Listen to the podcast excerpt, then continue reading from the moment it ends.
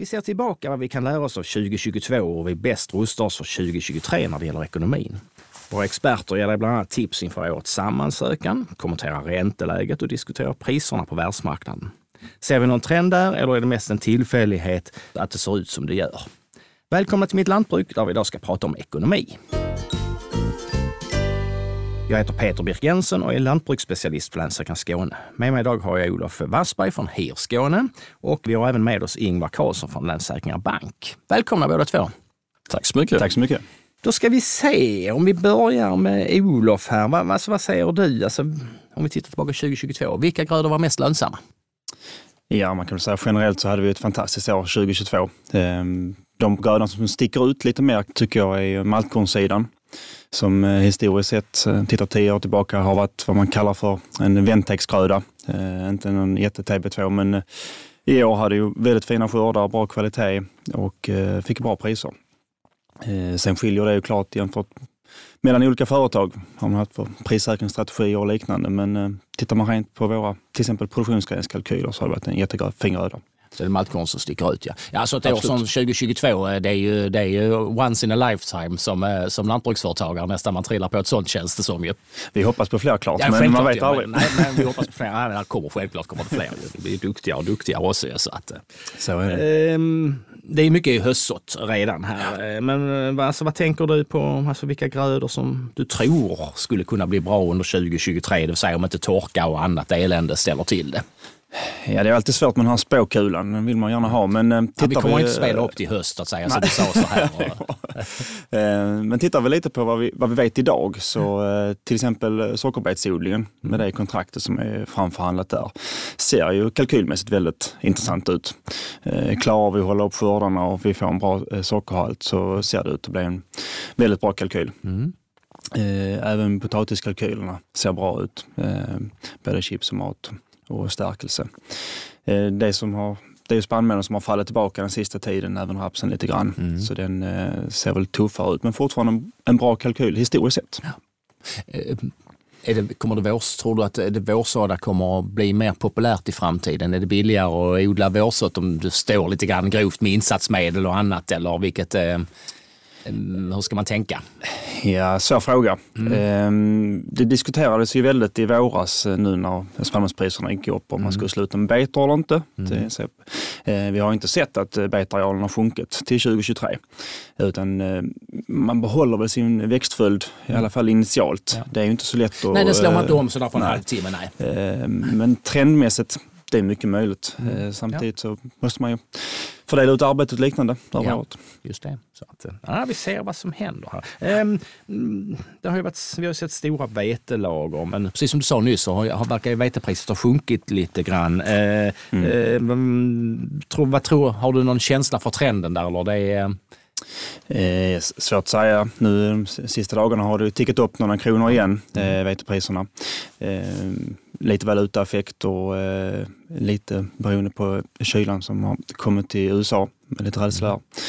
Eh, svårt ah, att du menar att kylan där har spöat äh, vetet äh, som sådant? Ja. Precis, ja. ja. Det, äh, så det har Utvintrat. påverkat priset ja, lite grann. Där. Eller man tror att det kommer att utvintras så att det påverkar priset, ja. Ja, alla ja. väderfenomen påverkar klart. Men det var en av de sakerna som vi, som vi anser har mm. påverkat sista dagarna här.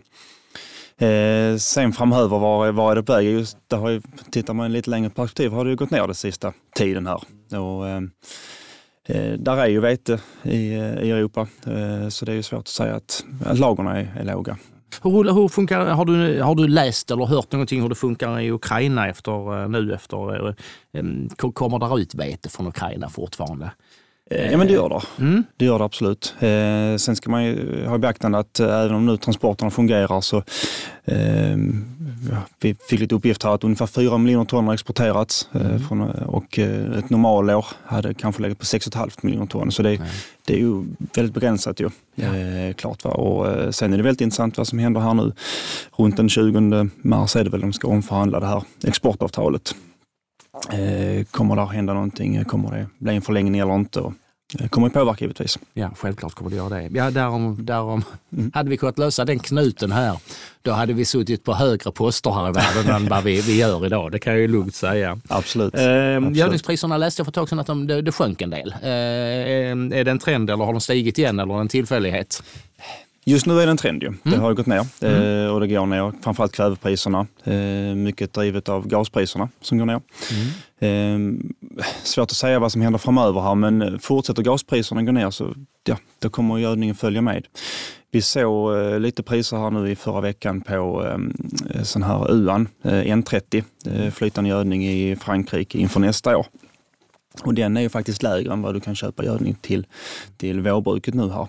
Eh, och det visar ju att trenden skulle fortsätta neråt här mm. lite grann. Eh, sen är det ju gaslagorna som avgör detta, gaspriserna helt enkelt. Vi har ju inte haft en sträng vinter så gaslagorna är ju fortfarande hyfsat välfyllda.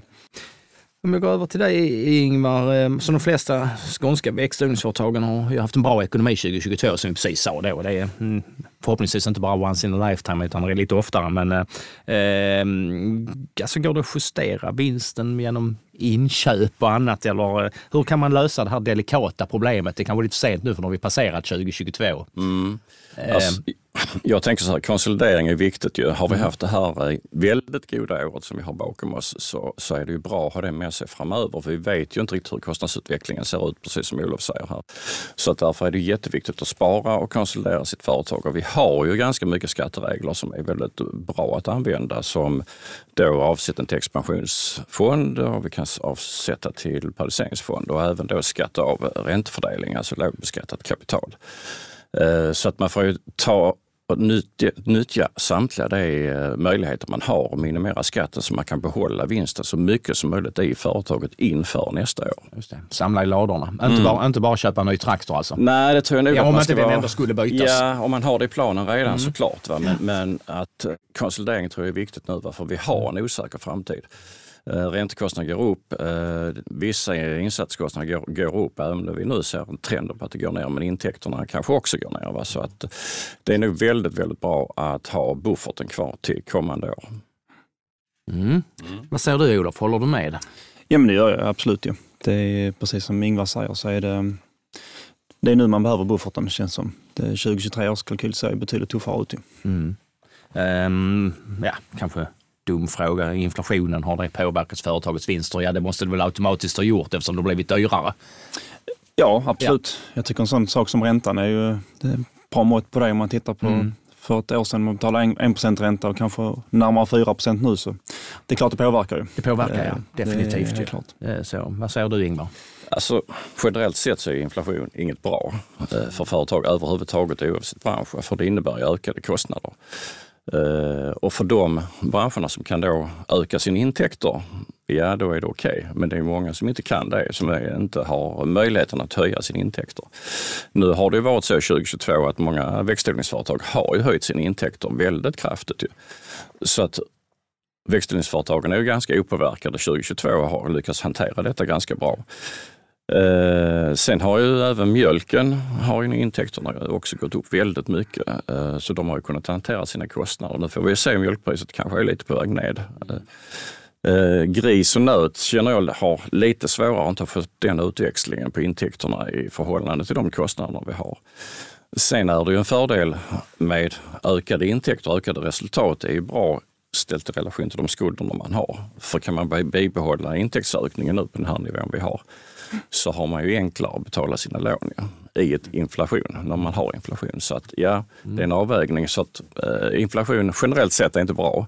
Men får du mer intäkter, då kan du hantera det. Mm. Men har jag bara fått en förhöjda kostnader så är det självklart inte bra det. Nej. Och då är det jättesvårt. Och vi har, vi har många andra branscher som sitter i det läget idag mm. eh, utanför lantbruket. Um, alltså Ingmar, alltså, hur skulle du beskriva ränteläget just nu? Ja, alltså vi är ju inne i en eh, räntehöjningsperiod. Mm. Eh, vi har ju haft väldigt låg ränta väldigt, väldigt många år tillbaka. Uh, och vi har vant oss vid en ränta som har legat kring 1% cirka. Mm. Nu under 2022 så har ju räntorna gått upp väldigt snabbt får vi säga. Och nu har vi ju en, en reporänta som är uppe på 3 um, vilket innebär ju att de räntorna kunderna betalar är ju kring 4 och kanske lite över. Eh, och vi får möjligen en, eh, en, eh, en höjning till. Hur mycket den blir är svårt att säga men vi får räkna med att det kommer att bli fler höjningar här under början av 2023. Kanske en 0,25 eller 0,5. Sen tror jag nog inte att det blir mycket mer för att effekterna av höjningarna slår ju igenom efterhand i samhället. De har inte hunnit ännu hela vägen? Nej, det har de inte, inte fullt ut. Va? Så att de kommer, där är en fördröjd effekt av höjningarna och nu har de kommit i snabb takt. Mm. Så att effekterna kommer i efterhand. Sen tror jag också att man får räkna med att eh, när man gör sina planeringar framöver med räntekostnader så måste man räkna med att, att den här nivån som vi, som vi landar på nu kring 4% eller till och med lite till kommer att vara kvar hela året 2023 och sannolikt 2024 också.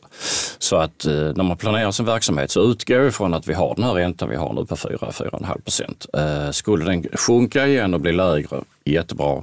Men det är ingenting vi tar i vår planering och kalkylerar med utan ligg kvar på den nivån kring 4-4,5 procent. Ehm, alltså skulle man kunna säga någonting om elpriserna, hur det har påverkat företag? Är det, är det påtagligt eller har det funnits strategier att använda eller ehm, investeringar att göra? Ser du någonting sånt man vill investera i, i energibesparande effekter? Finns det något, eller system? Och, finns det pengar att hämta från EU på något sätt för att energirationalisera, vad heter vad ska man säga, energisparande effekter för sitt företag? Effekter, ja. Men, men, det ser vi väl stora investeringsvilja i mm. eh, hos eh, lantbruksföretagen, absolut. Och det har ju slagit hårt mot eh, framförallt kanske djurproducenter. Titta på eh, suggproduktion och liknande. Liksom. Det är ju energikrävande verksamheter. Så det har ju slagit. Och, eh, förra kapperioden så fanns det ju det här energieffektiviserings eh, investeringsstödet man kunde mm. söka. Det finns ju inte nu utan nu är det ju inbakat i de olika investeringsstöd som finns. Mm. Eh, men viljan och intresset för energieffektivisering ser vi absolut. Och um vi ser ju mycket, mycket eh, solceller till exempel. Men mm. se, se, se, hör du när du träffar dina kunder, eh, pratas det om andra saker som alltså att producera energi? Är det, börjar det diskuteras biogas eller eh, Ja men verkligen. Vi såg ju nu när Klimatklivet var öppet i mm. höstas så det var ju enormt många eh, biogasansökningar mm. som kom in. Eh, solceller är en del som du säger. Ju. Men även eh, fläktar och liknande. Liksom, vad kan vi göra där för att eh, påverka energin? Sånt som går monotont hela tiden för att kunna få billigare eh, eller med lägre energi från dem. Ja. Vad säger Ingvar? Jo, jag, jag ska bara tillägga att senaste året har vi ju haft på banken, ser vi ju tydlig trend när vi får in kreditpropåer på solcellsanläggningar för många lantbrukare. Man har ju väldigt bra byggnader med tak som passar väldigt bra till att sätta solceller på. Så det har vi haft, det kommer i stort sett varje vecka sådana propåer. Ja. Och även då eh, biogasanläggningar, det är ju lite större projekt som är betydligt svårare att driva, driva igenom. Det kräver ju olika förutsättningar med råvaror och så. Men även det har vi ju, har vi ju kunder som är intresserade av att uh, investera i. Större och större anläggningar tycker jag det känns som. Det är inte mm. de små anläggningarna heller när det gäller solceller utan man tänker, tänker stort när man ändå gör det många gånger. Eller det... Ja, alltså jag tror de propåerna vi har haft så har det nog varit det som ryms på taken än mm. så länge. Mm. Eh, vi har ju en del förfrågningar inom att sätta solceller på mark men det är ganska lite fortfarande ja. får man säga. Mm. Eh, ser det på våra skadeförebyggare. De, de, de har ju fullt upp att besiktiga mm. Mm. Eh, installerade solceller. Mm. Eh, och tyvärr hittas mycket, mycket, mycket fel i installationerna fortfarande på det. Eländigt tråkigt när lantbruksföretagaren har investerat mm. och, och eh, sen eh, det är lite Klondike bland de som mm. monterar dem för Precis. ögonblicket. De har bråttom vidare till nästa. Mm. Och då blir det lite hafsigt tyvärr. Um, om, om, finns det några andra bra långsiktiga alltså ekonomiska strategier som ni tycker man bör tänka på?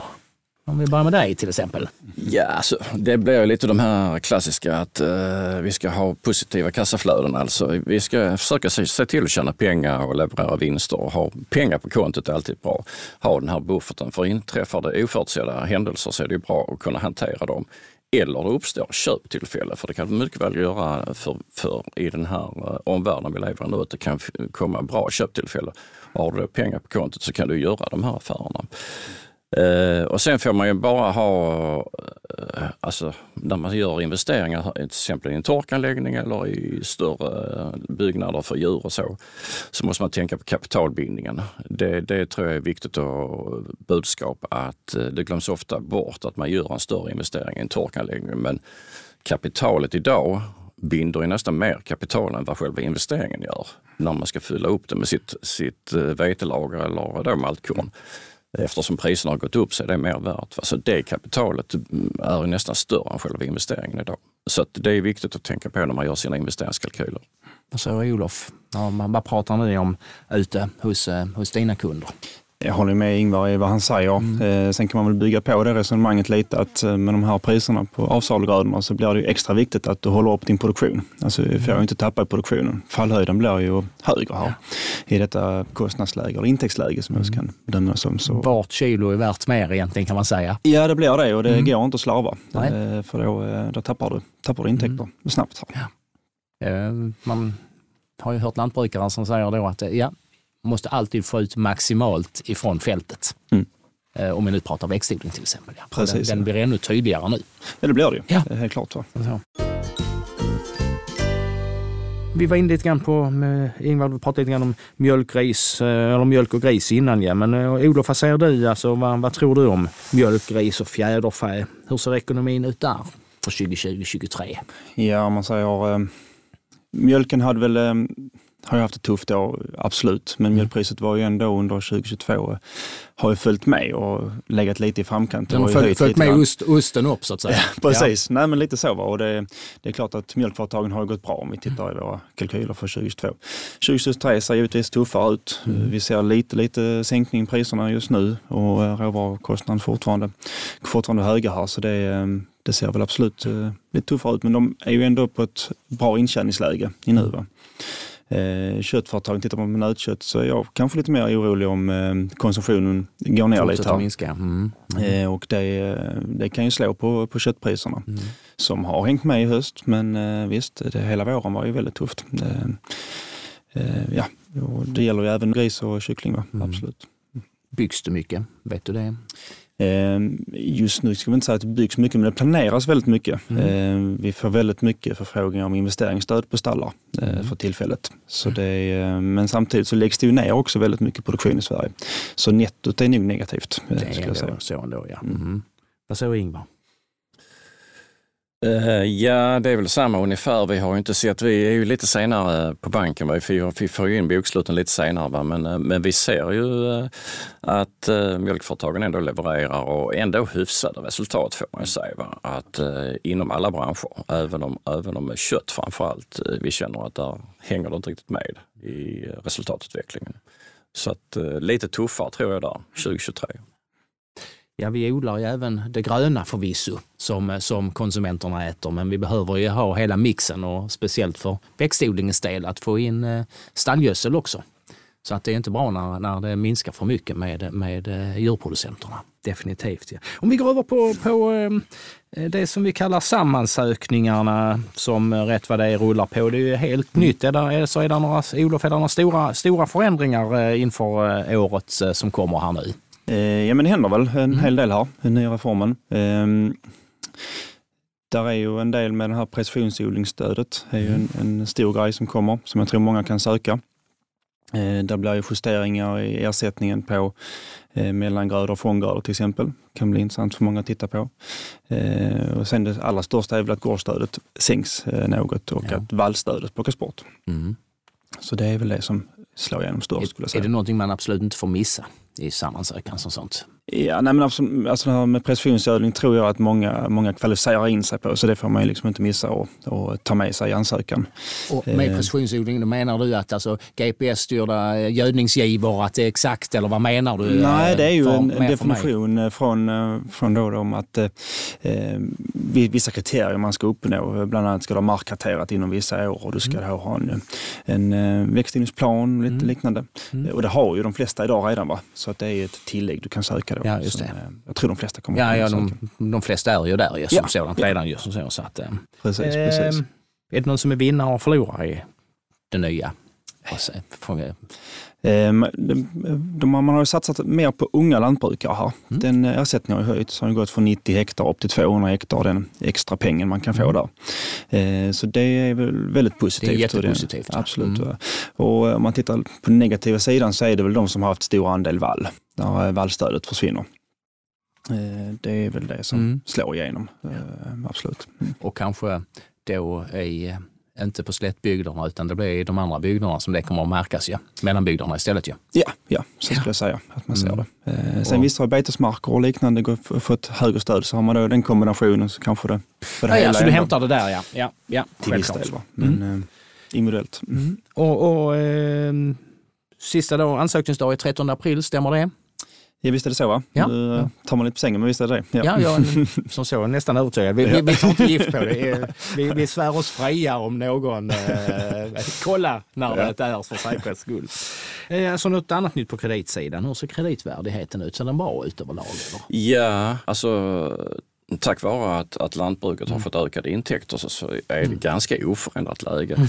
Sen kan man ju ändå säga att, att har vi en högre ränta på kapitalet, som kapitalet kostar mer pengar, så kan det ju få effekter på marknadsvärdena på fastigheterna. Det, det får vi ju nog mm nog eh, ta i beaktande att det kan mycket väl bli så att vi kan få en sättning på eh, priserna på fast fastigheter. Mm. Sen eh, återstår att se hur mycket, men, eh, men det har ju hur, mycket, hur resultaten utvecklar sig, vilka kassaflöden det finns i företagen. Mm. Mm. När vi ändå pratar om sådana saker så glider vi lätt över på generationsväxlingar. Mm. Och de kanske då inte blir lika självklara um, som innan. Eh, finns det något särskilt man ska tänka på? Ja, det jag tror är viktigast är ju den som ska ta över, generationen mm. som ska ta över verksamheten. Att man får räkna om sina kalkyler helt enkelt utifrån de nya förutsättningar man har. Med, eh, man har kanske haft en kalkylränta tidigare och den får man tänka över, den får man kanske höja ytterligare ett snäpp nu för att vara säker, långsiktigt säker. Eh, intäkter och kostnader eh, också får man justera kalkylen. Um, och ha en känslighetsanalys om intäkterna går ner kanske ändå 20 procent. Hur, hur, hur, hur hårt slår det? Ja, mm. uh, så att känsligheten ökar när vi har högre priser, precis som Olof varit mm. inne på, så, så är det ju mer känsligt om, om intäkterna minskar. Eh, så jag skulle säga det viktigaste är för den övertagande generationen att räkna om sina kalkyler eh, och ställa högre krav på sin, sin egen kalkyl. Vilket innebär kanske att man är beredd att betala en mindre slant för gården där hemma. Eh, så att utifrån det så kan det ju ändå vara ett, ett, ett sunt tänk att man kanske kan komma in i det på ett bättre sätt. Sen får det blir det en diskussion eh, mot syskonen när de ska ha sin kompensation som kanske eh, blir svårare. Men den får man, den får man ju ta helt enkelt. Kommer du, Olof, är du ofta eh, Förs du ofta på diskussion? Är det ett bekymmer ute hos dina, dina kunder? Pratar du om det? Ja men absolut, vi gör ja. ju en hel del generationsskiften och ja. det är mycket diskussioner just nu. Ja. Och det man tycker man kanske kan tillägga det är ju också det här likviditetsbehovet som uppstått. Alltså det har ju förändrats radikalt här mellan åren. Eh, att man inte glömmer, glömmer den biten. Att eh, insatsvaran har ju gått upp något enormt här så vi måste ha med oss det. Mm. Det är ett stort steg för, eh, för en lantbrukarfamilj att ta sig igenom den här processen gissar jag. Ja verkligen. Absolut, det måste ja. varit jätte... Och, och, och, hur angriper de det? Alltså, eh, ja. det, eh, ni, ni rådgivare, ni hjälper till. Eh, och, och, och, men först och sist måste man väl sitta ner i familjen och prata igenom det hela. Speciellt om det är syskon. Har man bara ett ättelägg så är det enkelt. Nej, det är ett, ett ättelägg och, och, och obelånad fastighet. Ja, så jag tror att man får utgå från den generationen som ska ta över, kalkylen där, mm. Mm. den måste ju vara hållbar. För ingen familjen vill ju att det ska gå illa i framtiden. Nej. Utan man måste ha en hållbar kalkyl som är, den är hållbar över tid. Mm. Och det är ju verkligheten på något sätt. Mm. Uh, och den diskussionen får ligga till grund, eller det underlaget får ligga till grund för diskussionen som man sen går vidare med. Att vilket pris och kompensation man ska komma överens om. Och sen kanske det inte blir nöjda parter i hela vägen, men, men någonstans där är det ju. Vad säger du Olof? Nej men absolut ja. och, och att, att det får ta tid. Mm. Att det måste funka in hos alla liksom, och mm. man måste skapa sig en förståelse. Det, det är inget man sluter fram på ett halvår utan det är flera års process det här ja. Låt det ta tid. Låt det ta tid ja. Jag ska inte ta överdrift men jag Nej. menar det Nej. måste funka in hos alla. Helt ja. klart. Och man måste, man måste angripa det på något sätt ja. Precis. Alltså som sista fråga tänkte jag höra är det något, något nytt i pipen, några varningssignaler eh, som man ska tänka på, ändrade skatteregler, något sånt? Vad säger Ingvar? Nej, jag tycker inte allmänt det vi har pratat om, att det, omvärldsförutsättningarna ändras snabbt. Mm. och jag tror att det är viktigare än någonsin att liksom ta in all information, hur det påverkar det egna företaget. Vad som gäller kostnader och intäkter. Varför det förändrar sig lite hela tiden och det ändrar sig med rätt stora tal både intäkterna som ändrar sig kanske i liksom procentuellt 10-20 procent på väldigt kort tid kan det ändra sig. Även intäkterna, eller kostnaderna vi pratade om gödning här tidigare, det påverkas ju snabbt också här mm. och det slår ju väldigt mycket i kalkylen. Mm. Och skulle vi få lägre intäkter på eh, generellt så, så bör ju intäkt, kostnaderna också gå ner. Eh, så att jag tror det är det viktigaste att ha koll på omvärlden nu. Det var allt för den här gången. Tack till Olof Wassberg från HIR Skåne och Ingvar Karlsson från Länssäkra Bank att ni ville medverka i det här avsnittet om eh, ekonomi och tack till er som har lyssnat. Eh, om du vill lyssna på tidigare avsnitt eh, så gå in på www.lansförsakringar.se skane mitt lantbruk eller lyssna där poddar finns. Eh, då är det bara att söka på Mitt Lantbruk. På återhörande och tack så mycket ännu en gång Olof och Ingvar. Tack, tack så mycket.